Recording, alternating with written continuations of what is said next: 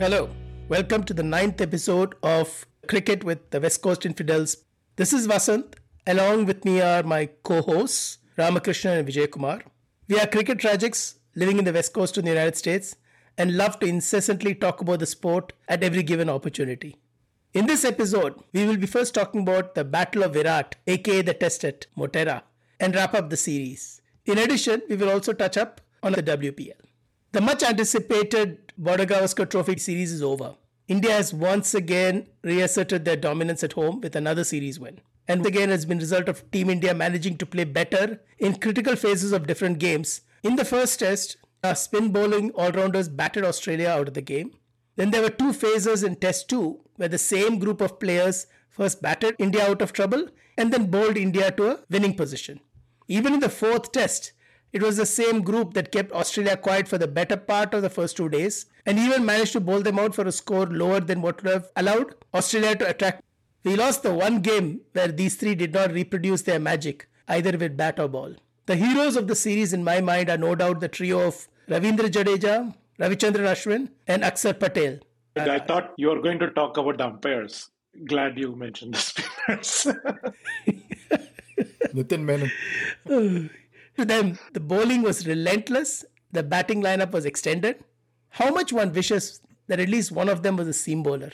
Really looking forward to that five test series early next year against this exciting English team. Should be a brilliant contest between this group of bowlers and a fearless English batting unit. Bazball in India. Finally, Virat Kohli made it happen after looking so good but repeatedly getting out in unusual ways over the last year or so. It was a sedate innings by standards, understandable, as we needed to make sure that Australia did not get a toehold in the game, and probably influenced by the non availability of Iyer. The lovely off drives after the 100 was a glimpse of what might have been in other circumstances. Hopefully, this will stop the non stop excessive criticism by his various detractors and the needlessly caustic overcompensation from some of his ardent fans. At the end of the day, he is an elite sports person, and there will be crests and troughs with regards to performing at the requisite level of excellence. Gill showed he belongs with an accomplished 100, which has more or less sealed his position as the second opener in the team. And then we had Akshar's batting evolving magnificently. Our bowlers might not have picked up many wickets, but they never let the Australians get away and post a formidable score. In particular, spinners kept things pretty tidy in spite of having to bowl more than 100 overs in the first innings. This in turn allowed to close out the possibility of defeat once we got to their first innings total, which we ultimately handily crossed. What are your thoughts on the fourth test and the series?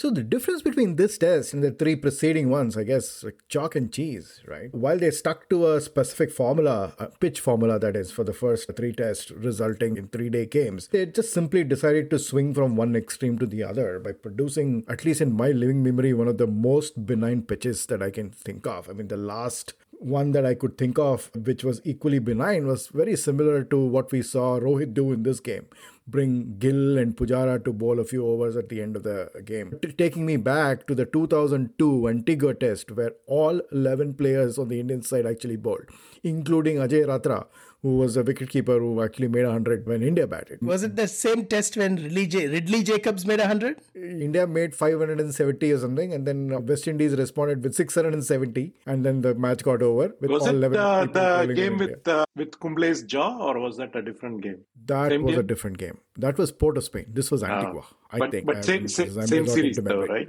Same series, same yeah. series. Yes, just unbelievable. I mean, like uh, Ajay Ratra deciding to bowl an over so that Ganguly could check. All eleven players bowled in this Test match. People who took wickets, by the way, included Rahul Dravid and Wasim Jaffer. They took wickets.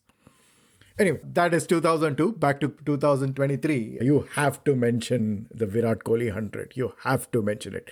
He hasn't scored one since that pink ball test against Bangladesh in November of 2019. And my God, what a wait. And and uh, he did this very interesting uh, uh, interview on the BCCI website. And ESPN Cricket Info has done a full fledged article transcribing that entire interview, which is very interesting read. After the first two tests got over, I was very confident that a 4-0 series win was on the cards. But possibly that really long break in the middle allowed the Aussies to recoup. So, and then of course, going into the third test, that collapse prior to lunch in Indore did not help. And that may well have been the point at which India gave away the momentum. And now that they're going to get together again at the Oval to play the final, the Aussies will have their tails up, as Ravi Shastri would say. So we may have just conceded some of that momentum there.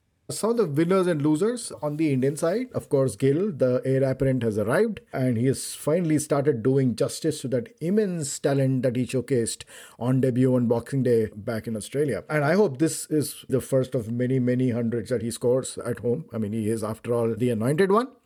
Kohli is back. I think he ended with around 300 runs for the series, which makes him the top scorer, at least on the Indian side. Akshar is just little. And that's quite the turnaround, I mean, coming from Kohli. And then, of course, the three spinners, Vasant, you mentioned all three of them.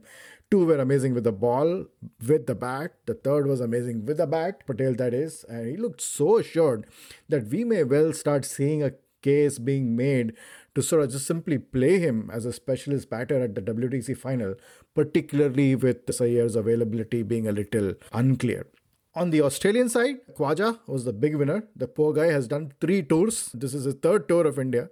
This is the only tour where he's actually got to play a game, all four. And, and I think he, at a very ripe age of 36, 37, I think that's what he is now. How well did he bat? He was, he must be seen as Australia's MVP.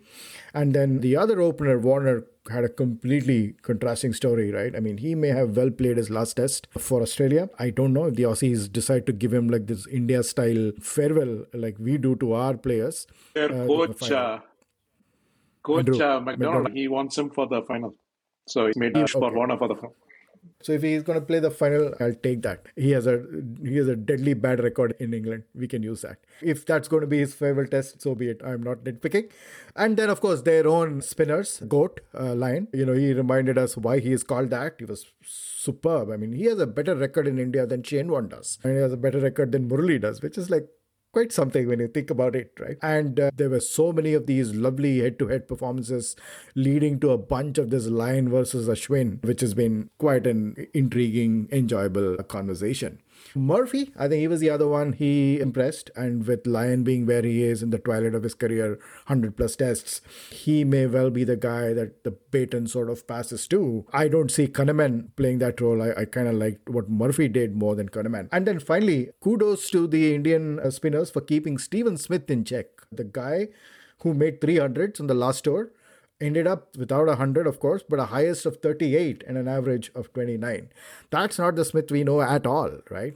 And his career average has finally dipped below 60 after a really really long time. He first hit 60 back in february of 2016 i mean he keeps slipping into the 59s every now and then but he's been steadily averaging 60 plus for like 7 8 years now which is quite some achievement.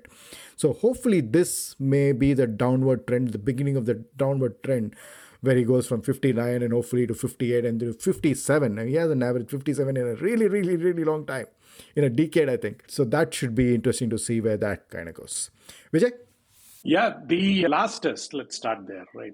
Had zero demons for the batters. So let's just focus on the two big batters from either side. With Virat, actually, I'm probably not that excited about this 100 for a reason.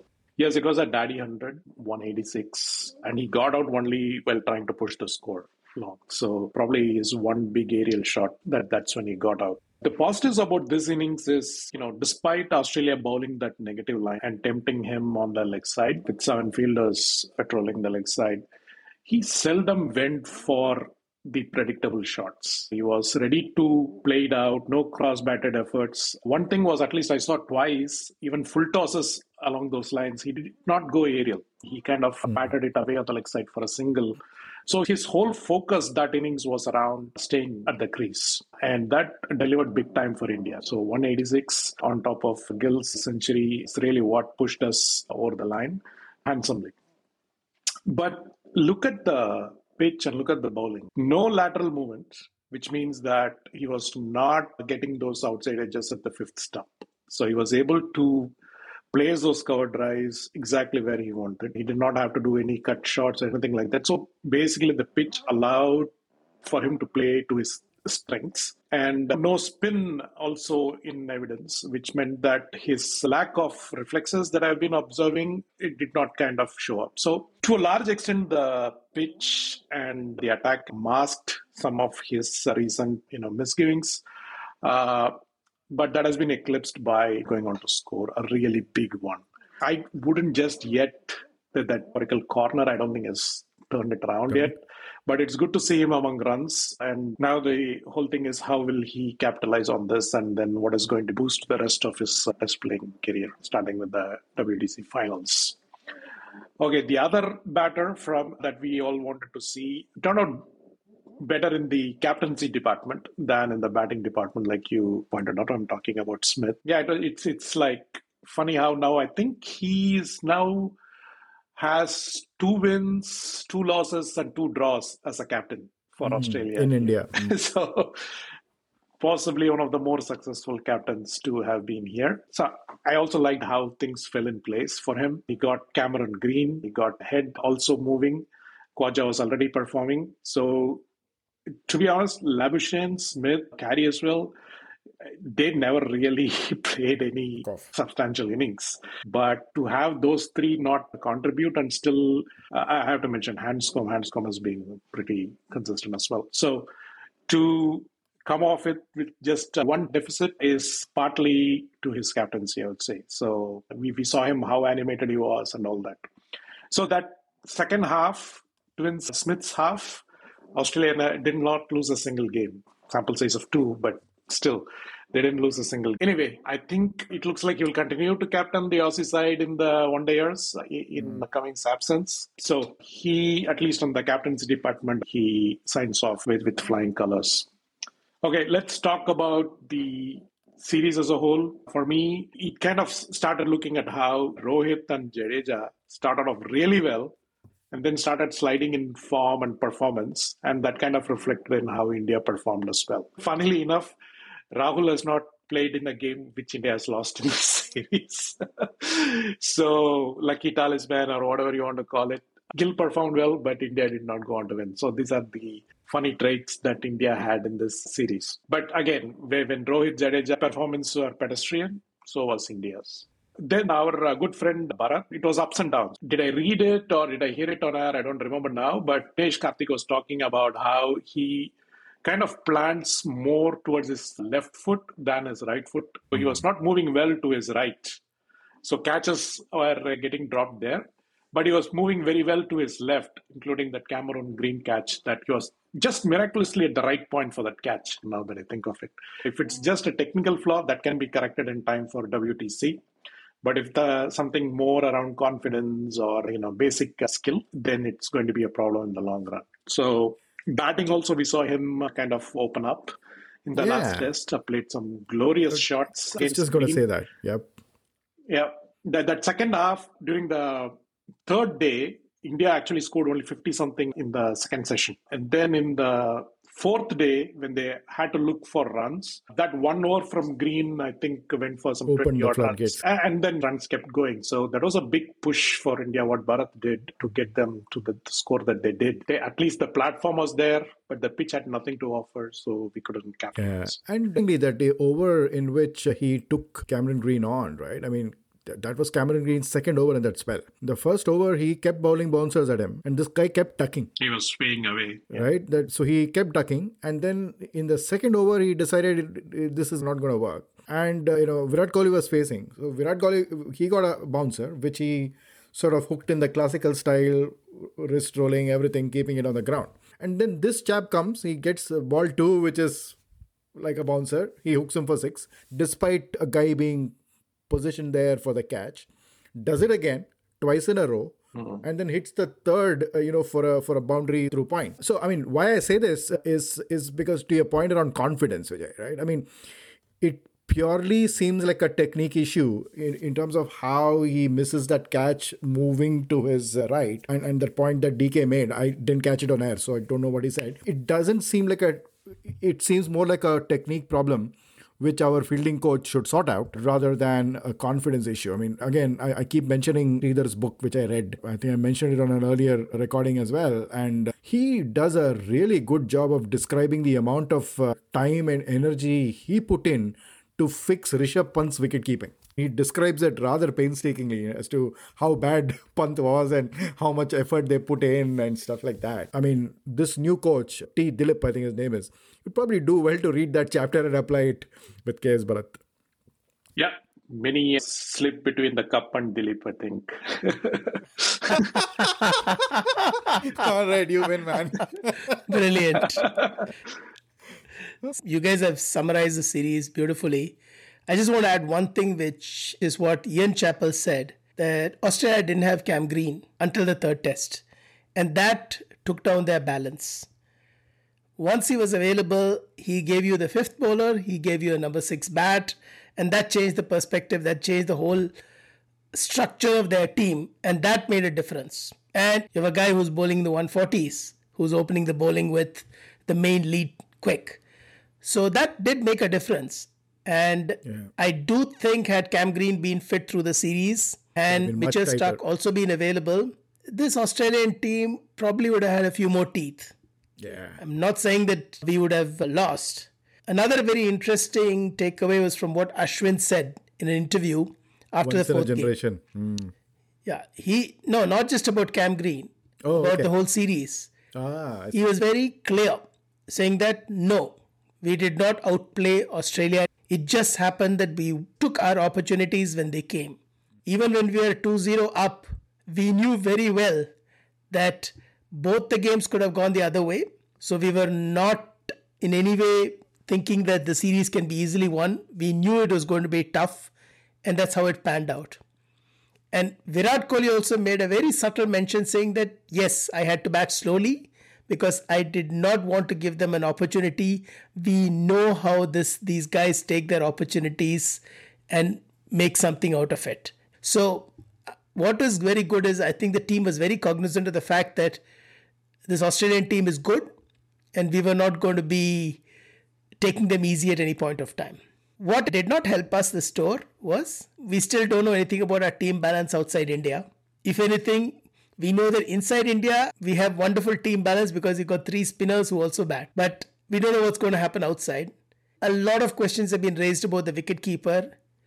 Could well be just a lot of external chatter, but we don't know. We know that there was a push to play Ishan Kishan in the last test. And the team management said nothing doing. Bharat continues. And Bharat did bat very well. So we'll see.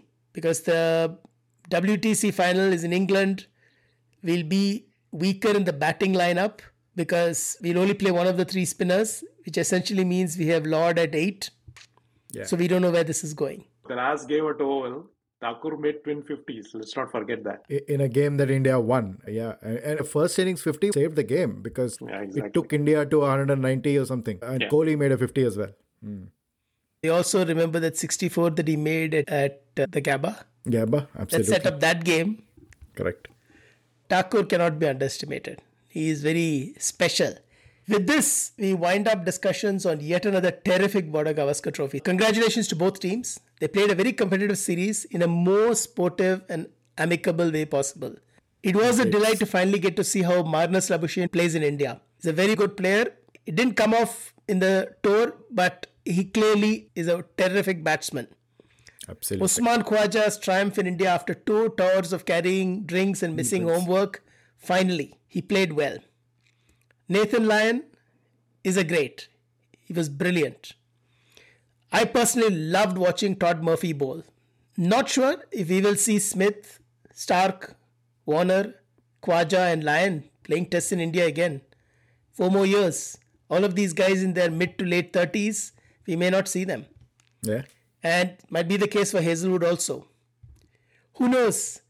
The next off we might have Cameron Green wearing the captain's captain. armband. And they're going to play five tests, don't forget. Exactly. The fact of the matter is that the test series between India, Australia, and England are are keeping this format alive. And that probably will continue to be the case given the kind of emerging talent in these countries. This English summer is going to be fun. All three teams are going to be in action between June and August. folks in England are going to see a lot of good cricket. With this, we transition to our undercard topic of the day the first edition of the Women's Premier League.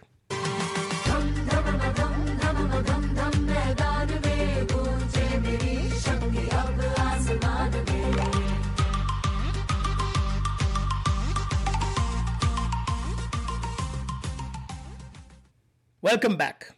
As of the time of this recording, we have reached the 60% point of the league phase of the WPL Season 1. The Mumbai Indians are most certainly the team to beat. They've already qualified for the playoffs with three games to go.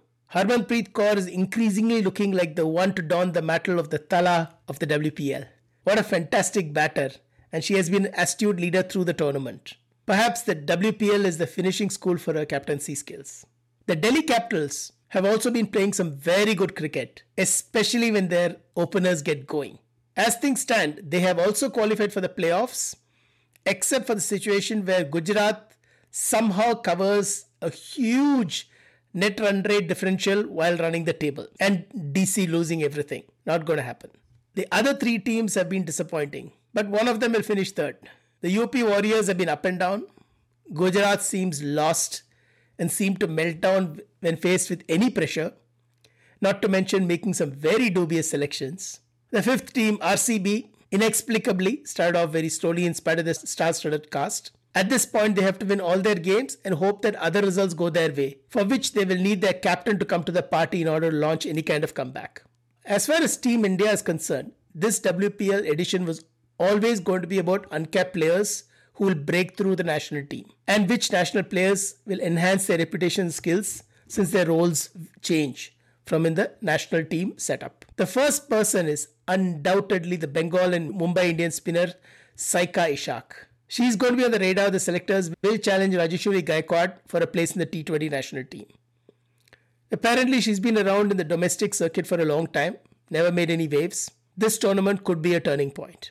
The second uncapped player whom caught my attention is the Karnataka and RCB all-rounder, Shreyanka Patil. A good striker of the ball, a very handy off spinner. She could potentially graduate to play for India in a few years. As regards established players, one certainly hopes that Shami's form is going to be a permanent factor. This will alter the dynamics of Team India. Harmanpreet Kaur has quite resoundingly proved that she is India's best woman cricketer and her captaincy and demeanor have been simply outstanding. Harleen Deol and Yastika Bhatia have looked better and better as the tournament progressed. Unfortunately, several of the first choice Team India players have struggled a bit, in particular Mandhana and most of the bowlers. As regards the foreign players, Hayley Matthews has been spectacular, and so has been the case with NSB. Perry and Knight have demonstrated why they've been so successful. I do think they've been batting a little too low so far. As expected, Meg Lanning continues to show why she's one of the best in the business. And then we had Alyssa Healy and Tahlia McGrath hit some big 90s. Sophie Ecclestone is the Rashid Khan of the women's game. You just can't get runs out of her. That's four overs for 20 runs. You're done with. Among the lesser known folks, Grace Harris is a star. Alice Capsey is a tremendous talent and just 17 years of age. And then Izzy Wong 18 years old, a lot of fun to watch. Many, if not most, of the foreign players have been very impressive. One topic that has already dominated the airways is RCB struggles. The franchise, in particular, skipper Mandhana, have already been at the receiving end of a lot of criticism. But this is not a surprise. Several weeks ago, during one of our earlier podcasts, we had called out that RCB had only three cap players and hence would need to dip into the uncapped group to fill their playing 11. Only one of the uncapped players seems to have the requisite competence. To make matters worse, the three India team players have not been able to continue their form from the World Cup. So the 0 5 start is not exactly a huge surprise. Interestingly, the Mumbai Indians men's team might have a similar issue as they are now down to three capped players in Rohit, Sky, and Kishan, with Chawla unlikely to play too many games. I don't know what the TV ratings are, but would not be surprised if they're reasonably good, even though they might have been impacted a bit by the Ahmedabad test match. The tournament has been good, so far at least, and definitely worth a watch. I am definitely very keen to watch the return game between the Mumbai Indians and the Delhi Capitals on March 20th. That should be a humdinger. The format has the league topper going into the final and then the second and third place teams who will play a qualifier. So no team will want to slip up and lose that advantage. Conventional wisdom suggests MI and DC will finish in the top two, and then we will see a battle between the other three teams for the third spot. So the three return matches involving these teams will be critical. The tournament structure is such that two wins would be mathematically sufficient to advance. So RCB is not yet eliminated. Ram, your thoughts? Yeah, I gotta, I gotta do my RCB rant here, right, for a second. I get uh, Smriti Mandhana has not been in the runs. Renuka Singh has been poor. Richa Go also off and on. I think she had a couple of innings as a finisher, but has been pretty much off and on. And that's really where the problem lies. And of course, off the uncapped community, Shreyanka Patel, as you pointed out, has been the only one that has really stepped up to the extent that we can say, oh, oh okay, she's pulling her weight. And that's been primarily RCB's problem. I would also argue that their foreign players have not really pulled their weight to the extent they could. I was just thinking about it. Has Ellyse Perry, for example, ever been part of a team that has actually lost five games on the trot. Probably never. But anyway, with RCB, some things really never change, right? The calculators always come out somewhere midway in the tournament to explore all the possible permutations and combinations, who will lose to who, so that RCB can make it. And this one's been no different. Uh, but that said, I got to point out the whole MI domination. They've been unbelievably good. You know, Harman's been great with the bat, great as a captain. The squad has really kicked off. Hayley Matthews has been unstoppable at the top of the order. I think she was an afterthought of a selection at the auction, if my memory serves me right. But big pay dirt for MI. And I think the other thing that I do want to point out was that unbelievable innings from Shafali Verma, making 70 odd at a strike rate of 200 plus sort of mind blowing innings, I thought. And I hope it stays that way. You pointed out to uh, Vasant, she's been out of form for a really, really long time. Even captaining the under 19 team, which is a step well below her international standard, she was not making runs. Though India did win the cup finally and everything. So it is really refreshing to see that change. And, and I saw her publicly acknowledge that Meg Lanning had given her some advice on what to change about her technique and that seems to have helped her. But if that's the case, you know, that is fantastic. I mean, this is really what I'm hoping the WPL can do for all these women. Playing with champions like Lanning ramps up your learning curve very, very quickly. And I think if you really even think about it, uh, you know, the women have been losing the big moments when they go play ICC tournaments, and, and exposure like this can only help. Let's see how the rest of it goes from here. Vijay? Yeah, the halfway point actually, it's really been tale of two cities, Mumbai and Delhi, right? So Mumbai Indians, even numbers wise, uh, when you look at it, Mumbai Indians have scored some 801 runs so far from 86.5 overs that they have faced. Almost similar. Delhi Capitals have scored 800 runs from the same 86.5 overs. Mm. So it's neck and neck. Yes, Delhi Capitals lost to Mumbai in their face off.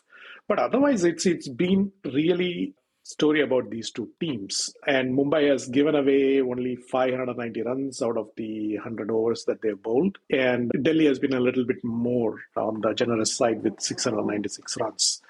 But if you take the other three teams, obviously they have scored less than they have bowled to.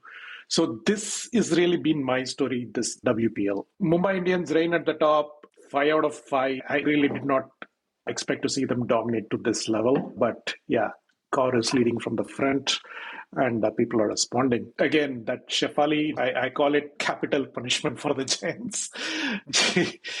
there was like, what, seven and odd overs, and then the game was. So I have to call out Adani was on hand to as the toss mascot for that game. But poor thing, she was wearing the orange jersey. but otherwise, I'm sure she had a great experience there. And the third team that I'm looking at now is the UP Warriors and uh, I have a feeling that they might be peaking at the right time. So they have some really good competitors in their rank. And when called upon at, at critical games, they just might pull one over the fence. We need to watch those girls closely even when they take on the second half of this tournament. I can't say the same for either the Giants or the Challengers. You guys have kind of called out player to player what's going on there. But let's just take some interesting things that, from a strategy point, that some of these teams have employed, right? Even for Delhi, Tara Norris has bowled very less number of overs if you look at it. Mm. Despite the five wickets in the opening game, they persist with her as the sixth or even seventh bowling option. So after that five, actually, I think she has only eight wickets so far, but she has picked up wickets whenever she has been called on to bowl, but she has only bowled like an over here or two overs there. I think they're going to maybe they're saving her for the second half, not to overburden her with a lot of overs up front. I don't know, but it seemed a little strange as to how little she has bowled for the impact she has created. Again, the other player I've been trying to keep track of is Sneh Rana, right? So mm. I personally feel she's a better batter than the position that she comes in. In fact, in one of the games, she came in at number 10, and I was like, what is going on here? Like, why mm. so low down the order? As a captain, shouldn't she be taking the reins and dictating some of these games? So it was really strange to see how some of these teams are using that talent. Doesn't seem optimal at the moment, but uh, let's see how the second half unfolds. Yeah, that was in the game where uh, Delhi wrapped things up in seven overs. She batted at 10. 10 couple of things. Tara Norris is not very quick. And what's going to happen is the wicket's getting slower. She's going to be a slightly more difficult customer to play in the second half because the ball is going to stop compared to the other quick. So I will not be surprised if she's going to bowl a little bit more in the second half than in the first half. The Sneh Rana situation, I think she hurt her hand. She was barely mm. able to hold the bat, and there were some struggles in that game. And I think she was sort of forced to play that game because she's the captain. But the problem with Gujarat is somewhere in the selection setup, they had the opener from England. Dunkley blatted beautifully in one game, then they dropped her immediately afterwards. They brought in Wolvaardt. Wolvaardt was gobbled up by the Marizanne Kapp performance. And then they dropped Wolvaardt promptly and then brought in Dunkley again. There so I go. think mm. these guys are the Punjab kings of the women's side with some needlessly crazy combinations that Changes. they're playing. They have a good team, but they're just messing it up completely. But I'm with you guys. I mean, Warriors are the number three team. Deepti Sharma has not come to the party that could make a difference. Anyway, eh, to me, it is still early days, but all the indications are the WPL is here to stay.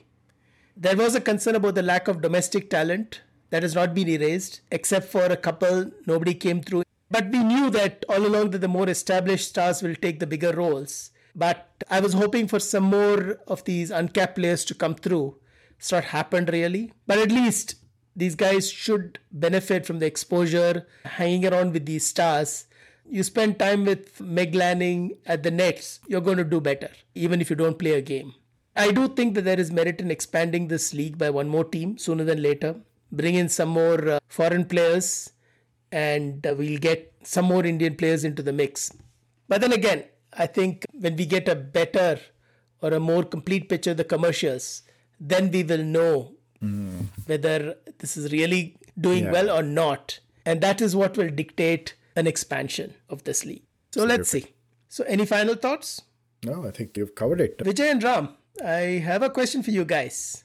What do you think will happen if LSG recruits Venkatesh Prasad to be their team mentor?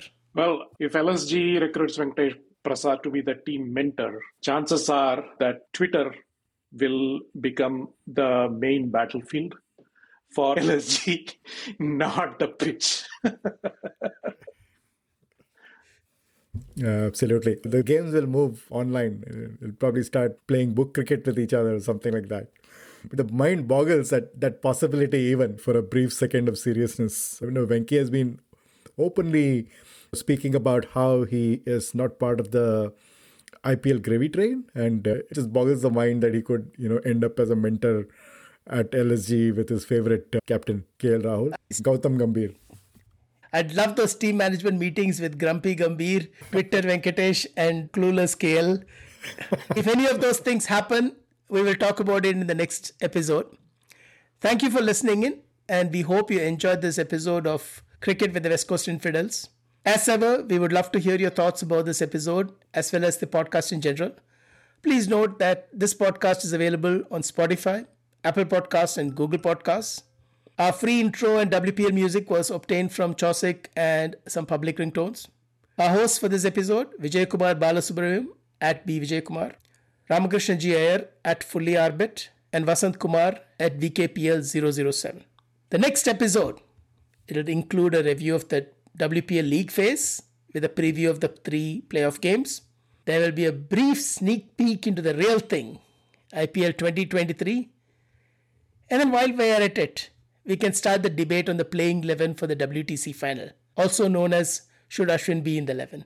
Thank you, everyone. Thank you.